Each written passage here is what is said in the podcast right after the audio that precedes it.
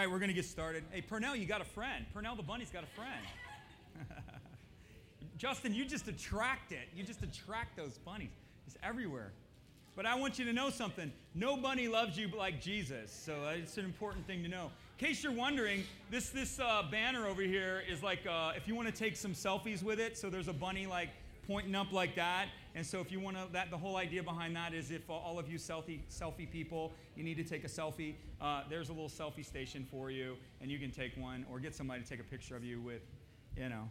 That's not Purnell. That's that's that's um, that's Techno Bunny on that one there. So uh, anyway. So it's the resurrection of Jesus. And people often ask, you know, what's so important about the resurrection of Jesus? Well, as a Christian, it's everything. It's literally the cornerstone and the foundation of our faith. And it's through the resurrection that Jesus proved that he was God.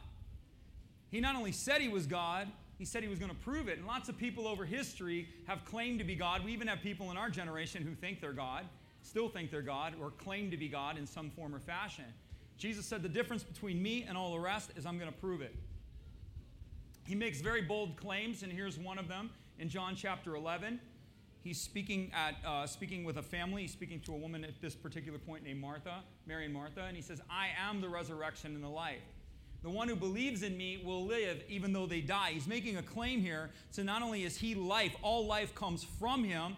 So he not only possesses the power to grant life, and that our life and your life, our lives were created by him and for him, but that he is the one who brings life to the dead. He said, Not only am I God, not only am I the one who produces and grants life, I am the one who can do something that no one else can. I can raise life back up.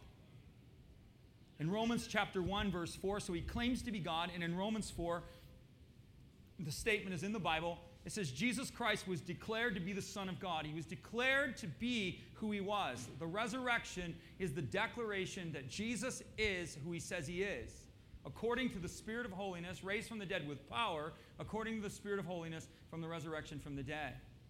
So it's the proof that Christ is who he is, who he says he is. He rose from the dead. We know he rose.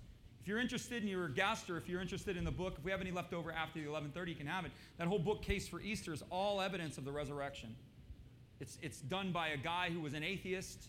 It's written by a guy who, um, from his perspective, he was a, a, a former investigator an investigative journalist or something like that. Uh, Lee Strobel, I mean, he's written other books, but his, the whole point was is he investigated and wanted to find is there historical proof that Jesus actually rose from the dead, and there's volumes of it. And so that whole book is based upon that. And there's been a lot of people attacking the resurrection from the dead, that Jesus never ra- never di- never actually died, or that the disciples uh, stole his body. He didn't die on the cross. Or here's my fa- the favorite one to me is that they stole his body. Well, stealing his body is an interesting perspective, but why would you die? For that. You know what I'm saying? These, these, these disciples died brutal deaths. Died, died under torment and torture, right? And if you stole the body, somewhere along the line was like, it was all a joke. It was all a joke. It did, we, you know, I mean, somewhere, I mean, John was boiled in oil. Huh? There's one of my favorite ones, and we all, because we all celebrate Peter. Okay, Peter was crucified upside down. John was boiled in oil. I'll give you one. How about Thomas, the disciple Thomas, was pulled apart with hooks. They killed the man with hooks in India. They killed him. We're going to kill you. We're not going to stone you. We're not going to beat you to death. We're going to get hooks and we're going to pull you apart. That's how the guy died. And he died testifying of Christ. So if you think that they didn't, if you don't think that they were not eyewitnesses of this, somewhere along the line, you get some people coming at you, a big tribe of people coming at you with hooks, and this is your moment, you're going to go, I was kidding. I was kidding. It's a joke, really. Honestly, no, no, no. I was kidding. I was kidding. so think that. Think about that one. There's a place in India to this day that's basically the whole southern part of India is um, uh, Christian. The northern part isn't much, but not. I mean, there's still Hindus there, but there's a lot of Christians in the southern part of India, and they're there because of Thomas. That's in the region that he died. He, his death became a catalyst, even to this day. There's, there's there, and so it's very known in that region that Thomas was the one that brought the gospel to India. So, and Thomas was the doubter of all. Can we agree with that? He was the one that goes, Unless I see the nails and put my hand in his side, there's no way I'm going to believe. And yet, it's he the one that went probably further than any of them and died at, this, at the furthest point. He went further than all of them. So, you don't think he was convinced? Jesus rose. What does the resurrection bring? Everybody say the resurrection brings new hope, brings a new day. It does. In Matthew 28, this is Jesus was rising from the dead. Had, it was the Sunday morning. He had told everyone, I'm going to rise. And it was early on that day, as the new day was dawning. See, the resurrection brings the new day. Mary Magdala, Mary Magdalene, and the other Mary went out to see the tomb. So these are women, they are observant, what would be known in our culture as observant Jewish women. So they had to observe the Sabbath, and the Sabbath required that they not do anything on that day. So Sunday was the day following the Sabbath. Well, according to the Jewish uh, reckoning of time, the day began when the sun rose. And so it didn't begin at midnight like our time, it began when the sun was rising. And so they were still within the context, they were still in the Sabbath, so they couldn't do anything. And so you can imagine these women wanting to go and see Jesus, whom they loved, and they were waiting for that sun's first light to come up on the horizon. As soon as that light broke the horizon, they could go, and they all took off. And they took off to see him. And they went out to see the tomb, and they found that Jesus wasn't there. One of my favorite sayings is uh, the angel goes, Why do you look for the living among the dead? Yeah? He's sitting up on a rock. an, an interesting picture of angels. I was thinking about that while we were worshiping. It wasn't, the angel wasn't standing there magnanimously. He was sitting up on a rock, probably just casually, seeing her come by. He's like, What's going on, Mary? What are you looking for? I'm looking for Jesus. Where have they laid him? Why are you looking for the living among the dead? He's not here. He's not here. He rose just as he said. He said he would, and he did it. The cross, what the resurrection brings us is where there was no forgiveness, now there can be forgiveness. Where there was no hope, now we can have hope.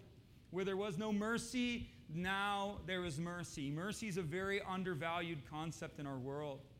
We don't understand, we understand mercy a little bit better maybe than some, but not so much as others. If you really want to look at this world and the way the world is, it's a merciless place. It really is.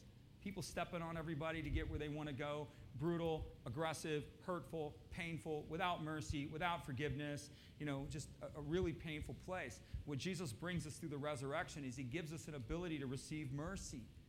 And what is mercy? It's unearned kindness. Like kindness? Anybody like kindness? And when somebody's just kind to you, right? It's just overwhelming. Jesus gives you kindness that you didn't earn. Unearned kindness. It's a love that is freely offered and freely given. He just loves you, He just gives it to you. Here, you can have it. What did I do for it? Nothing. I didn't do anything for it. I'm going to give it to you. But you got to receive it. That's the key to the whole program. So we're going to talk a little bit real, real briefly here this morning. I'm going to talk about when do you need God's mercy? And then the second thing is, is what happens when you receive it? So when is it that we need God's mercy? And what happens once I receive God's mercy? We need God mercy, God's mercy when we mess up. Can we agree with that? And we all mess up. Okay? I love this statement. Everybody else knows you're not perfect, so you may as well admit it. Right? Everybody already knows the truth. You're messed up, you're screwed up, you don't do it right, nobody does, so stop acting like you do. We need God's mercy when we mess up, and the reason we need God's mercy when we mess up is that nobody meets God's standard. No one is up to the standard that God has set. We have, we have fallen. That's the idea of sin. Mankind has fallen. Where have we fallen? Beneath the standard of God's acceptance. And Jesus came to meet the standard of God's acceptance and it's through him that we become accepted. Romans says, All have sinned and fallen short of the glory of God. Everybody is short of it. Say, I'm going to get into heaven on my own works. Keep telling yourself that. When I stand before God, oh, I'm going to tell him all kinds of wonderful things. Well, let's do an experiment before that we get there, and let's go down to, oh, let's go down to South Pointe Park, right? And let's get you to attempt to jump to the Bahamas. That's about how hard it is to, uh, to enter heaven on your own works. You can't do it. So we can go down to South Pointe Park. We can all line up and we can all cheer you on. You can do it. You're to make it. You can do it. You can, you, can, you can actually go all the way down to Fifth Street, right? Get a running start. Get up as big a head of steam as you can. We'll open up the pier for you. You can run off the pier and you can leap as far as you can. But if you don't make it to the Bahamas, you don't get in. That's what it looks like for a person to try to get into heaven on their own works. There is absolutely, it is impossible. Human effort is not good enough. We need someone who can do it for us. That's the whole point of Jesus. James says this we all, stumble, all have sinned and fallen short, and we all stumble in many ways. We all got issues, okay? Every one of us. Your issues are not my issues. And my issues are not your issues. Thank you, Jesus. Okay? I got enough problems of my own. I got enough issues of my own, you know? But God gives us mercy when we mess up. We mess up. Bible tells us this is mercy's new every morning. There's the mercy of forgiveness and acceptance through Christ, and then there's the repetitive mercy as a believer. It's an unending well of mercy. Unending well of mercy. It's not okay, you get receive Christ and now you're expected to be perfect. It's not going to happen. You receive Christ and now you walk in his mercy. You walk in his grace, you walk in his forgiveness. In John chapter 8, this is a story of, a, of someone who needed mercy. And it gives us a show of what the world actually looks like, and then it portrays God as who he really is. The story going on here in John chapter 8 is they're taking a woman who was found in adultery. They didn't bring the guy, okay? Just shows you how they valued women in that culture. They didn't bring the man, they just took the woman and they threw him down at Jesus' feet and said, She was caught in adultery. The law says she dies. What do you say? They wanted to catch him, they wanted to trick him. Okay? They wanted him to say something that was either against the word of God or say something that was offensive to the people. And so Jesus is like, oh, we're going to talk about the law, are we? We're going to go there? Let's go there. So he just sat down on the ground and he started writing, drawing pictures in the dirt. He's actually writing names. Jeremiah 17, if you're interested, says, All who depart from the Lord shall be written in the earth. Their names shall be written in the earth. So what was he writing? The Bible tells us what he was writing. He was writing their names Bill, Mary, one, you know. He's writing them all down in, in the earth. And he looks up at him and he goes, Anybody here without sin, pick up a rock and do it. If any of you here want to think that you're better than her, or if anybody here thinks that you've done something that, that is not on the equivalent basis of what she's done, there's a pile of rocks, pick up and go at it. Anybody? Anybody at all? I not only know your name, I know what you did, I know why you did it. Anybody here want to feel like they got it figured out? Then go right ahead. And they dropped the rocks and they began to walk away from the oldest first. And why did the oldest leave? Because they knew, oh my gosh, I got a lot of stuff, man. I've been, I've been sinning for a long time. I, got, I, I better leave while I got a chance. and Jesus looks at the woman and says, Where are your accusers? Does no one condemn you? And then he said, If no one condemns you, then neither do I. Because the religious leaders had portrayed God as a harsh and aggressive God. They had portrayed him as a God who you had to basically uh, just really uh, put forth an incredible effort and that there was an acceptance always upon your effort. And so they had portrayed this God to the people that was not loving. They had portrayed a God to the people who was not gracious and kind. And Jesus was portraying the heart of the Father, which is love and grace and mercy for all who will receive it and they couldn't stand it because it was threatening their way of life. So they tried to tempt, tried to get him caught in this idea. And so here you see the world, you're not good enough, right? We're better than you. Self righteousness. I shared it in first service. I'll share it again. I don't, it doesn't matter. I don't know this guy. It's long gone. I had a guy one time tell me, I haven't sinned in six years, Kevin. Six years. It's been six years I haven't sinned. Told me that right to my face. I was like, come again? I go, could you tell me that one more time? Because I know I'm going to repeat this story for the rest of my life. And he just said, No, I haven't sinned. I haven't sinned. Like, never sinned. I, I, I told him, I said, Well, I guess self righteousness and pride doesn't, doesn't count, you know, in your world. But, you know, sin comes from within our hearts, the Bible says. It's not the externals. The externals, the external things that we do aren't, are not make, it's not what makes us right and not what makes us wrong. It's the heart that makes us right and the heart that makes us wrong, even in God's economy. You know, being born into a Christian family doesn't make you saved. You have to give your heart yourself. It's the position of your heart and the condition of your heart is what determines your place in the kingdom or your lack of place within the kingdom.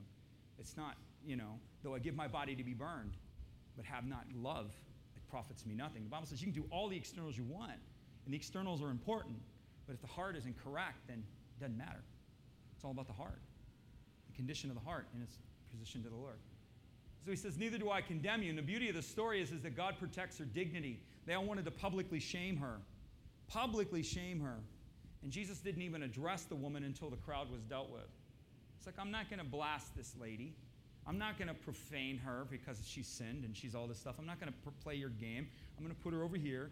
I'm going to protect her dignity. And I'm going to deal with you. I'm going to deal with your attitude. I'm going to deal with your heart. I'm going to deal with the very reasons why you're bringing this forward. You're trying to pretend, you're somebody that you're not. And so he protects her dignity. And then at the end, he calls her to a new life. And this is exactly what Jesus does, right? Let's say this together.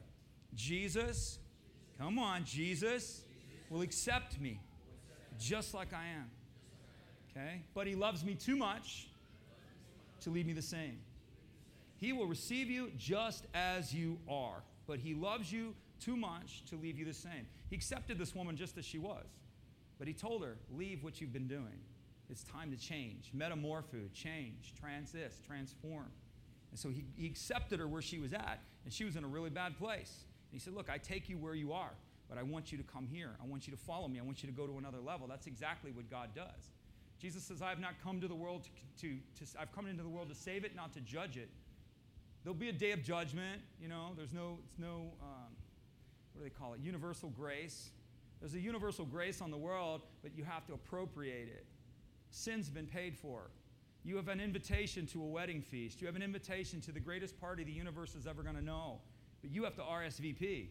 If you don't RSVP, y- your name's not going to be on the list. I'm sorry to tell you that.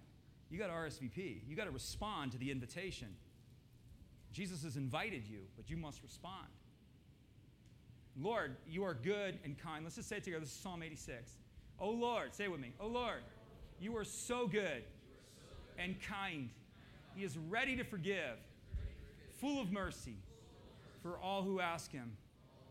See that? This is what's called the all promises are predicated. This is a predicated promise, a conditional promise. He will give mercy, he will give goodness, he will give kindness, he will give mercy, he will give all of them. But what's the condition? That you ask. Understand? The, condi- the promise is there. God will grant mercy. God will grant forgiveness. God will grant kindness based upon your willingness to ask. Humility of the heart. We have to ask. We have not because we ask not. God's mercy and forgiveness and all that stuff is there. But you have to appropriate it by asking. You have to draw on it by asking. Mercy triumphs over judgment. It is God's heart to forgive far more. It's far more important to Him to bring forgiveness. It's far more important to Him to bring mercy than it is to call you into account for your life. Jesus was not intending, He didn't want to call this woman into an account for her life. He would if He had to, if she put, her in, put, him, put him, if she put him in that place because she was unwilling to accept His grace. When we don't accept God's grace, we put Him in a position where He has no other choice but to call us into account for our lives. But that is not the first place that He wants to go. The first place that Jesus wants to go is not into calling you into an account. He will call you into account only if you reject His mercy and you reject His forgiveness. His mercy triumphs over judgment. His mercy is an expression of love. Mercy is the Greek word charis, is what you don't deserve. It's love freely given. It's actually love in motion. Next slide, please. So we need mercy when we mess up. We need mercy when we're not adequate. Here comes a shocker. You're not good enough. I'm not. No, you're not good enough. You don't come from a good enough family. You don't have enough education. There's, there's no ability that you possess that is going to give you the ability to do the things that God would have you to do or be the person He would have you to be. We need Jesus' mercy when we're not adequate, and we're all inadequate. Okay? This is freedom right here. Accept your inadequacy, but I can do things really well. Yes, I know that. I'm aware of that. But how many things could you do way better if they were connected to the gospel, they were connected to the power of the Spirit? Whatever you would even think that you did well would go up infinitely more simply that way. But you're not good enough. Nobody is. And as soon as you come to that place where you understand, I'm not good enough, Bible says his strength is perfected in your weakness. You're not good enough. You're not smart enough. You're not going to do it. You're not going to do it.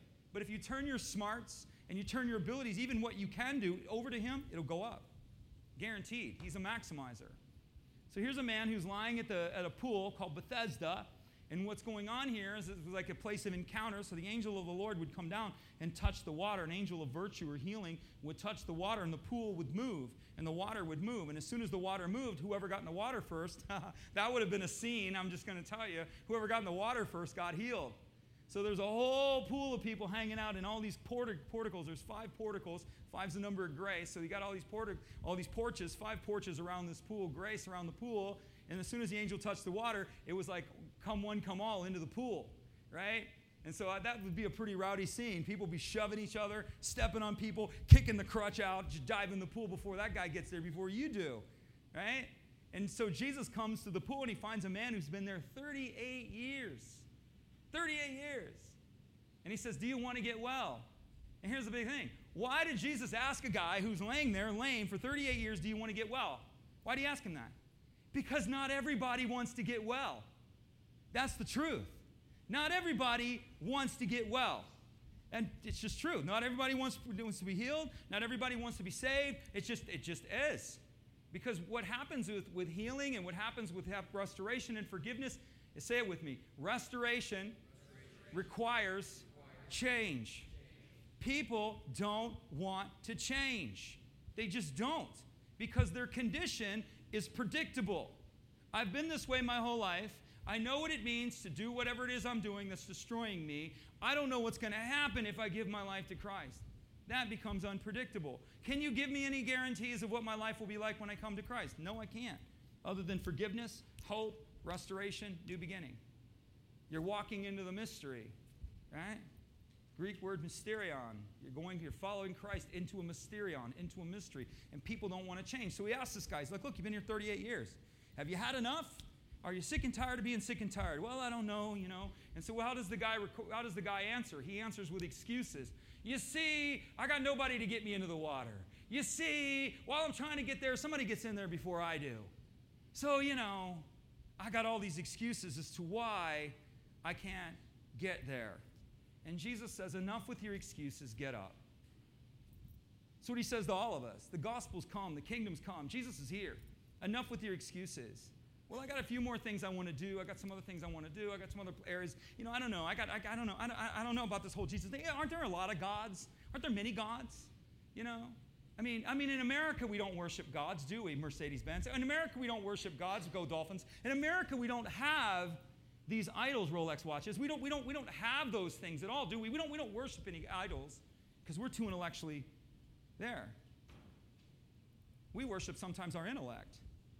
That's the worst idolatry of all. The worst idolatry of all is the, intellect, is the worship of the mind. Intellectual idolatry. Actually, it blinds you. Professing yourself to be wise, you become a fool. That's what the Bible says.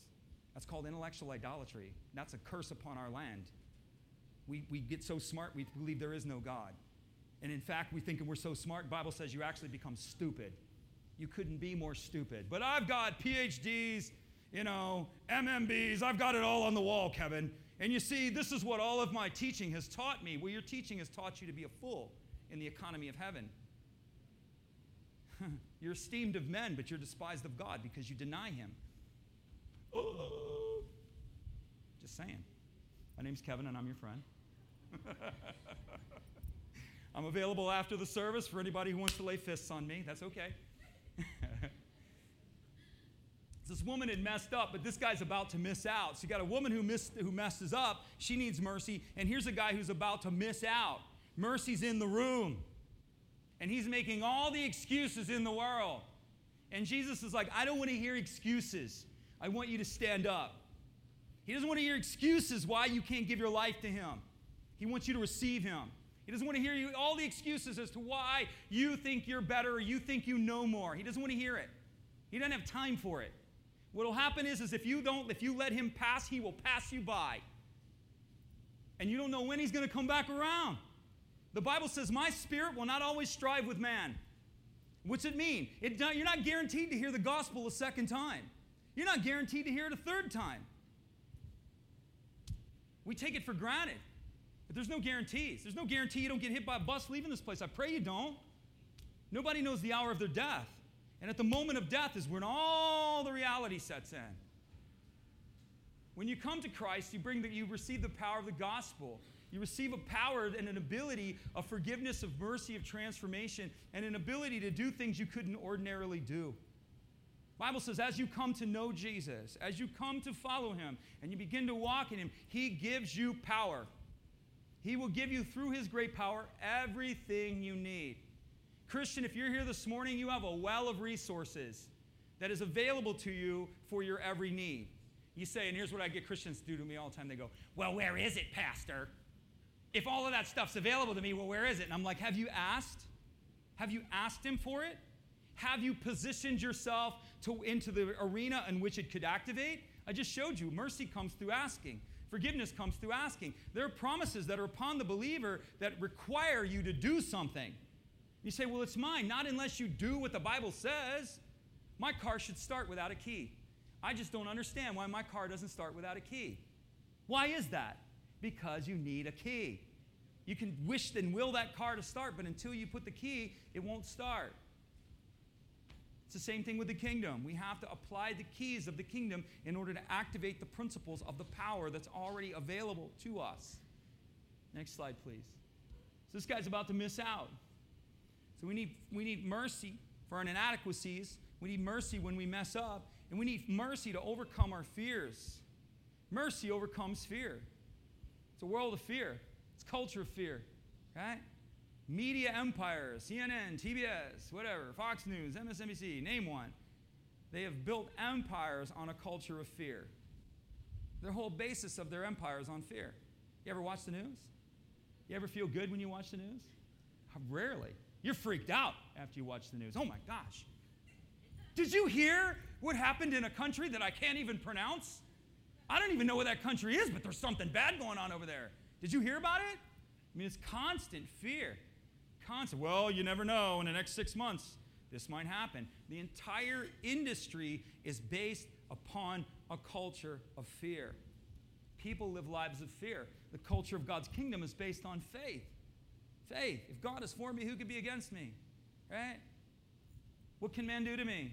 I've got uh, whatever's going, I have more going, greater is he that is in me than he is in the world. That's the culture of the kingdom. It's about faith. Perfect love casts out fear. I'm perfectly loved. There should be no fear in me because I'm perfectly loved. God's going to take care of me regardless. That's, that's, what, that's what the kingdom is based on. But the greatest fear man faces is the fear of death. Death is such a fear to us, we don't like to talk about it. Don't talk about death. I don't want to talk about death. I don't want to think about death. I don't want anything to do that. Funerals are weird to us. We get all freaked out at funerals, right? We don't like to go to funerals. Oh, we'll go and say hi to the family, or we'll go to a funeral if we got an urn. Okay, if there's an urn, well, we can go to the funeral with some pictures of the person. Urn, I can deal with the urn and the pictures, but just don't lay them out in a box. That's going to freak me out, man. I, I, I can't do that. I, I just, and, you know, I, I, just don't do well with funerals. I just can't. I, I'm a pastor. I go to funerals all the time, and I see family members that won't even go in the room. And you know, they'll say, Oh, I just want to remember him or her or them the way that they were. I don't want to see them like that. It just, it just bothers me. Well, the reason it bothers you is fear that death confronts you on your own reality. The reality is, one out of every one person dies, right? None of us are getting out of here alive, all right? None of us. but what we have in Christ is we have no fear in death. There is no fear in death. Fear is not the end, it is the beginning. Your death is not the end, it's the beginning. Death is a transition from this world to the next. If you're a Christian, I want you to have good news this morning. Jesus has long range plans for you. This isn't it. Aren't you glad? Right? We sing hallelujah. that song is like, how many of those can we do? We sing how this is not the end. This life isn't everything. There's something beyond this life. And Jesus comes to take away the fear of death. All people fear death. Not all people acknowledge their fear of death, but all people fear death. Christians shouldn't have fear. There should be no fear in death. Death, where's your sting? Grave, where's your victory? You've been swallowed up. The Christian to die, we just pass through the veil, go from one world to the next. We sing hallelujah. Jesus died so that he would destroy the power of death. And he would destroy the one who had the power of death, that is the devil. Mankind was entrusted with something. Mankind was given the keys to this world. Mankind threw the keys at the devil. The devil comes in. Now he rules man, where man was to be the ruler. Now Satan is the ruler. Man could not get out from the underneath the power of the oppressor. Devil was oppressing. Jesus comes. What does he do? Breaks the power of death, breaks the power of the devil, throws us back the keys, and says, You're going to do anything about it? I've given you the power. That's the call and a mandate upon the Christian heal the sick, raise the dead, cast out devils, push back darkness, cleanse lepers. He breaks the devil's power is broken off of the believer. There is none. Well, he's doing some stuff to me. Well, stand up. Stand up, Christian. No more excuses like the man at the pool. Stand up. Take your rightful place. You are a child of God. We just uh, went and prayed. Hank and I went and prayed to this lady's house, and all this crazy stuff going on in the house, and you know, like like weird stuff, man. You know, house getting struck by lightning, you know, people that come in and out of the house getting sick all the time, kids having freaky nightmares, whole crazy thing going on. And I said, Well, what was in here before you moved in? She said, A grow house. They were growing weed here. I was like, Oh, okay. You know, I said, Probably there's some mixture of witch, that's drugs is witchcraft, so you know, in the Bible. It's pharmakeia, it's the same word. So, and so I was like, oh, okay. So I told him, I was like, look, you got to take your rightful place. Is this your home? Yeah, then you're going to take your rightful place. Like, oh, Pastor, if you just pray over our home, I know everything would be great. I know she wasn't like that, but I've had people, and I'm like, look, you're going to pray over your home. I'm going to show you how to pray over your home. Your kids are going to pray over your home. I'm going to show your kids how to pray over your home. So we got a little, I go, oh, you got any oil? You got any oil? We're gonna, so we're going to pray. We're going to make a declaration. This is our home. You're going to get some oil. She's running around. She's dabbing everything. And then all of a sudden they're getting into it. Oh, can we pray over this room too? I'm like, pray over the whole thing. You know, and getting them to take their rightful place. Take your rightful place. You don't need Kevin to come in here and whoop de doo the place. I can lead you, I can coach you, I can draw you into what is already yours. And I told Hank before we go there, I go, make sure you get permission from the husband to pray over his home. Because he technically is the authority of the home. And if he's not down with this, then we shouldn't go. His, husband was like, because he was going to be out of town. He was like, yeah, come. But what was the point? The point was taking the rightful place. Death is not the end, it's just the beginning. People spend their entire lives ignoring God, denying God, running from God. There will be a day when you can no longer run from Him. There will be a day when we can no longer deny Him. There will be a day when we can no longer ignore Him or run from Him. And so, the idea here in this time that we live in, Jesus, the cross, and the resurrection is about mercy. And so, we have this opportunity now to accept His mercy.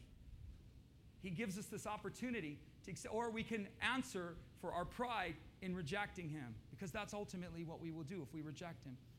The Bible says, What will become of us if we, know, if we neglect so great a salvation? What, what chance do we have if we neglect so great a salvation?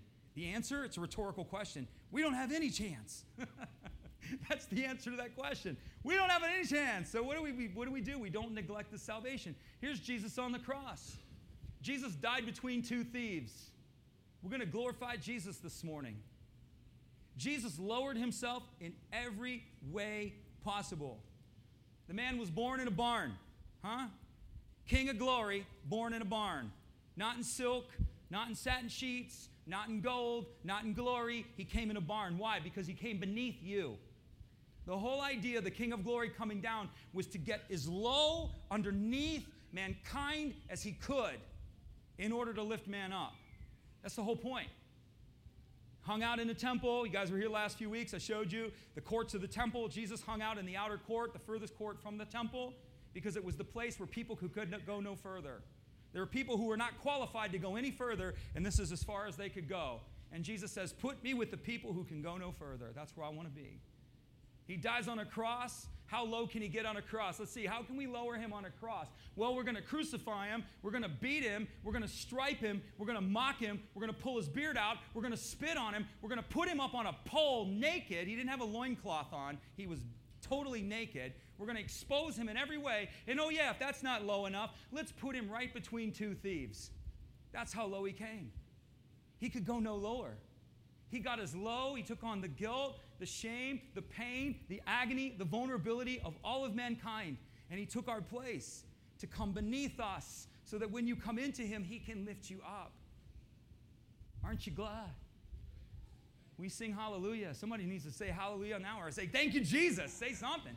Come on, that's good stuff. Luke 23, they were hanging in between two criminals. And one looks at him and goes, If you're the Christ, save yourself. He didn't understand his Bible. He didn't understand what Jesus was doing. He didn't come to save himself. He came to save you. He came to save me. He wasn't there to save himself. He was dying so that he could save us. But the other one looked at him and said, Do you have no fear in God? Seeing you are now under the same condemnation, we are justly condemned for what we have done. Everything that's happening to us, we did it. And there's a few other things that we did do that they didn't even know about. So whatever's happening to us, we more than deserve this. It says, But do you not even fear God, seeing you under this condemnation? You're at the very hour of your death. You're at the very moment when you will die. That's grace right there. Most people don't know the hour of their death. Do you know that? Most people don't see it coming. Everybody that dies today don't think they're going to die today. you don't go, well, I'm going to die around 5.03 this afternoon. You don't, you, you don't know that. This man is right at the moment of his death, and the Messiah is right beside him, and he's getting grace right here, and he's despising the Lord even at the moment of his death. He says, We've received our reward. We justly, this one has done nothing. And then he looks at Jesus and says, Lord, remember me when you come into your kingdom. And Jesus said, Assuredly, I say to you, today you will be with me in paradise. What's the difference? You have one mocking and you have the other one receiving. And what's the guy receiving? He's realizing who's, who's beside him. He's realizing, probably because he was a Jew, he had been raised understanding and hearing about a Messiah, and he's like, This is the Messiah. This is the King from another world. This is the God of heaven I've heard about all my life. Lord, remember me. In other words, I got no shot at this at all. But can I coattail with you? Can, can I, can I kind of, you know, can you imagine? The Bible says that when Jesus, when Jesus was in the grave, he descended into the heart of the earth. He who ascended first descended. And what did he do?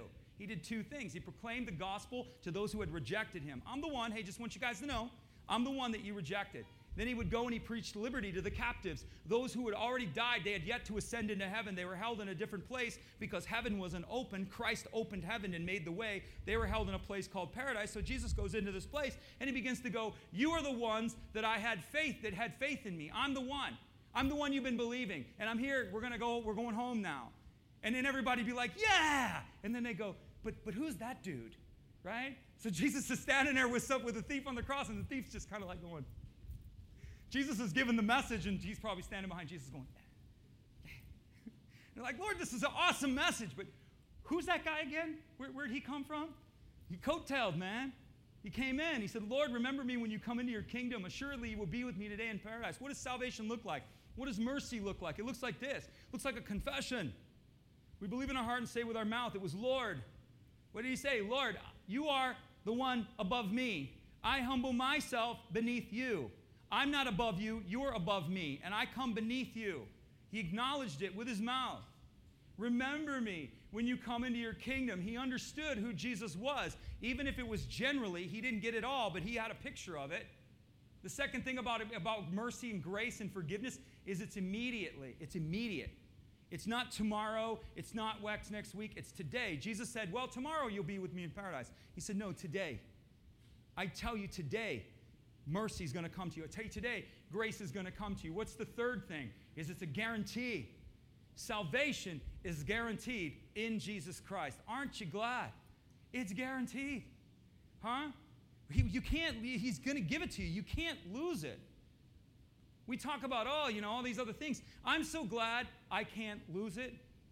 You say, oh, I don't know about that, Kevin. I don't know. People have taught that. Listen, if your heart is truly born again, you cannot lose your salvation.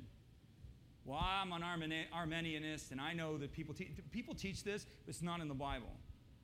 It's not in the Bible. It isn't. If you're born again in your heart, you come from one world into another. You become born again as a child. And if you're, if you're, when you're not, when you're away from the Lord, your heart is grieving. If you're away from the Lord and you've maybe said a prayer and you go your way and you don't have any problem with the way you're living, you're probably not saved. That's why the Bible says, examine yourself to see if you're actually saved. Because do you grieve over your sin? Do you grieve over the pain of you? Do, is, there, is there a hunger and a longing for Jesus? Well, then there's something different about you. Circumcised, cut away, the flesh is gone. That's a whole other story. I'm getting off the wrong track. But what I want you to know is it's guaranteed. It's guaranteed. 100%. You can have it, it's yours. It's in a relationship with Jesus. That's what he said. You will be with me. Relationship. This is a relational God that we serve, a God who loves us and wants us near. He doesn't want to be a picture on the wall. He doesn't want to be a dream. He doesn't want to be a, just a place you go to once a week and then you forget about him for the next six days. That's not what he wants. He wants relationship. He wants intimacy. He wants to be a part of your life. He wants you to draw on him. He wants you to look to him. He wants to love you. He wants you to receive what he has. So, mercy and grace, it's through a confession. It's immediate. It's guaranteed. It's a relationship and we are granted an eternal place. It's a continuation of this world. That's what heaven is a continuation of this world. You say, I've had about enough of this world as I can take. Well, it's a world that's perfect, right? We can't even imagine a world that's perfect. I, I mean, I've tried, but I, I, can't quite get my mind around it. But this is a, it's a perfect world. You're guaranteed eternal life, and you're guaranteed that. And so we're going to close right here. This is what Easter's all about. Easter is about the resurrection, And it's about the opportunity for mankind to receive mercy. And so if you're here today and you've never asked Jesus into your heart, I hear somebody saying, Man, I was born in a Christian home, man. I, I don't know about this. Being a, somebody said this standing in a garage does not make you a car. Being born in a Christian home does not make you saved. It just doesn't. You have to believe in your heart and confess with your mouth. So we're going to close right here. The church is going to pray with us. And if you've never asked Christ into your heart, or if you want to be sure, you go, I think I've done this, but I'm not sure. Well, be sure today. Be sure today. And all you got to do is open your heart, open your heart and pray with him and pray the words that I'm praying. Right? It's not, it's the position of the heart. It's not anything more than that. It's as simple as it could be. He couldn't make it any easier. So let's pray together. church, pray with me. Just say, Dear Jesus, I believe that you are the Savior. And I believe you have risen from the dead. And you have done this for me. And I don't understand it, but I choose to believe it. And so I open my heart to you, Jesus. And I ask you to come inside. I ask you to forgive me. I ask you to heal me. I ask you to restore me. And I ask you to repurpose my life. All that I am, I give to you. And all that you are, I receive as mine. From this day forward, I choose to follow you. In Jesus' name. You say, Is that it? No, that's the start of it. It's the start of a new life with Jesus. If you prayed and you confessed Christ and you have questions, I'll be available. Uh, I just want to bless you one more time, so just receive his blessing. We're going to have a little party outside. I'm not sure what's going on. You probably have to check with them out there how that all is working, but um, let me bless you one more time. Just receive his blessing. May the Lord bless you. May the Lord keep you. May the Lord cause his face to shine upon you and be gracious to you. And may the Lord give you peace in Jesus' name. Amen.